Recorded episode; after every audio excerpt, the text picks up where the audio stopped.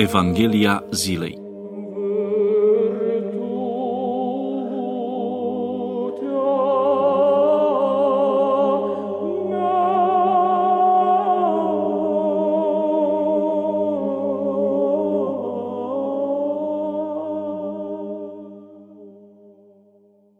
Citire din Sfânta Evanghelie de la Matei, capitolul 12, versetele 14 până la 16 și versetele 22 până la 30. În vremea aceea au făcut sfat farisei împotriva lui Isus cum să-l piardă, însă Isus, cunoscându-i, s-a dus de acolo și a mers după dânsul mulțime multă și i-a tămăduit pe ei pe toți, dar le-a poruncit cu asprime ca să nu-l facă cunoscut.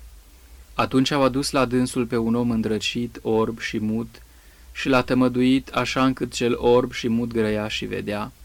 Iar mulțimile toate se mirau și ziceau, nu este oare acesta fiul lui David?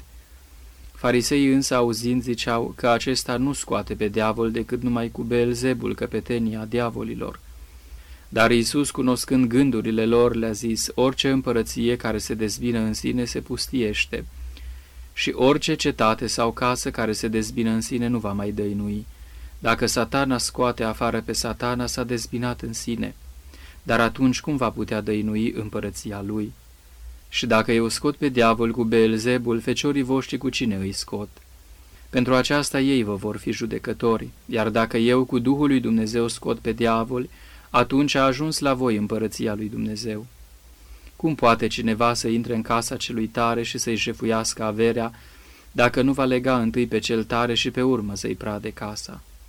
Căci cel care nu este cu mine este împotriva mea și cel care nu adună cu mine risipește.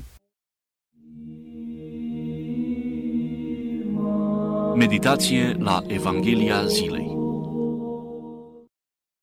Domnul Hristos nu a venit în lume să săvârșească exorcizări sau să vindece îndrăciți. În acest caz ar fi fost un exorcist între mulți alții.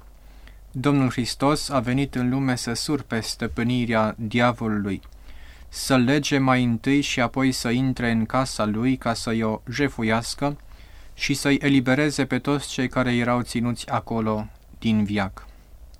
Cântările cuprinse în triod prezintă biruința lui Isus asupra iadului ca pe o neputință acestuia de a ține. Iadul l-a primit în cuprinsul său neștiind ce putere se ascunde în cel pe care îl primește. Dar, odată aflat în lăuntrul lui, puterea lui Isus a izbucnit în toată strălucirea ei, spărgând porțile iadului. Evenimentul acesta are o semnificație spirituală, nu materială. Iisus n-a spart porțile materiale și n-a surpat ziduri care înconjurau un spațiu. Dacă ar fi fost așa, ar fi putut ieși din iad orice suflet din cuprinsul lui și n-ar mai fi o realitate nici pentru oamenii ce mor în păcat de atunci încoace și în viitor. Părintele profesor Dumitru Stăniloae spune că Isus n-a intrat în iad ca să guste această stare.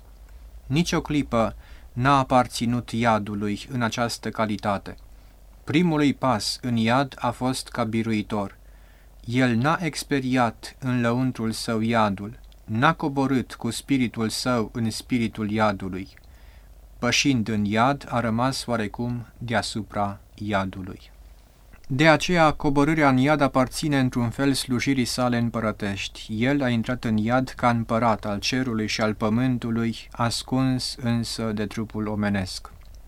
Și dacă printre oamenii de pe pământ a stat 33 de ani, lăsând o urmă însemnată în memoria lor istorică, trebuia să stea și printre cei care nu au apucat să-l cunoască în istorie, măcar trei zile, pentru ca din amintirea acestei bucurii să se alimenteze până la judecata din urmă.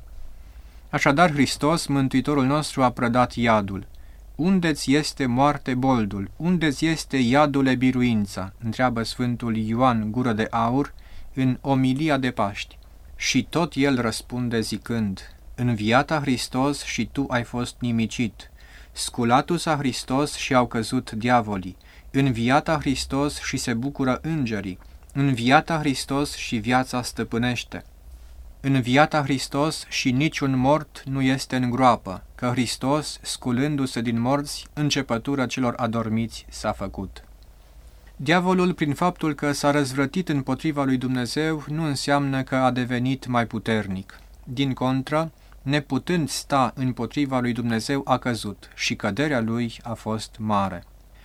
Dumnezeu, ca unul care a creat toate, ca unul ce stăpânește toate, continuă să aibă stăpânire și asupra diavolului. Așadar, demonii nu au nici stăpânire, nici putere împotriva cuiva, decât numai dacă li se îngăduie de Dumnezeu în scopul mântuirii, cum este cazul lui Iov și după cum este scris în Evanghelii despre porci. Dar, odată ce Dumnezeu le îngăduie, au putere, se schimbă și iau forma pe care o vor după fantezia lor. Arhitectul Mihail Urzică este autorul unui excelent tratat de demonologie aplicată numit Minuni și false minuni, tratat apărut în anul 1940 și reeditat de Sorin Dumitrescu în 1993. Sunt uh, inventariate și explicate aici din punct de vedere teologic aproape toate formele de satanism, de ispite demonice. Spune Mihail Urzică în lucrarea sa că diavolul este lăsat uneori în libertate cu voia lui Dumnezeu pentru a pune stăpânire pe unii oameni, în parte sau cu totul, spre o pedepsire a lor sau spre o încercare a lor. Asemenea acte de posesiune pot să provoace două manifestări, unele cu înfățișări demonice, îndrăciții și obsedații, iar altele cu înfățișări angelice, falși profeți și falși făcători de minuni. Sfântul Ignatie Breanjaninov, în Fărâmiturile ospățului, spune că diavolul, fiind robul și creatura lui Dumnezeu, nu te poate ispiti cât ar dori, nici chinui cât ar vrea, ci doar atât cât îi îngăduie Dumnezeu. Căci Dumnezeu, care știe tot ceea ce ne privește pe fiecare dintre noi, și care ne sunt puterile, îngăduie să fim ispitiți proporțional cu acestea. Această îngăduință dumnezeiască are și o rațiune. Dumnezeu îi îngăduie lui Satan să ne calce în picioare până devenim smeriți.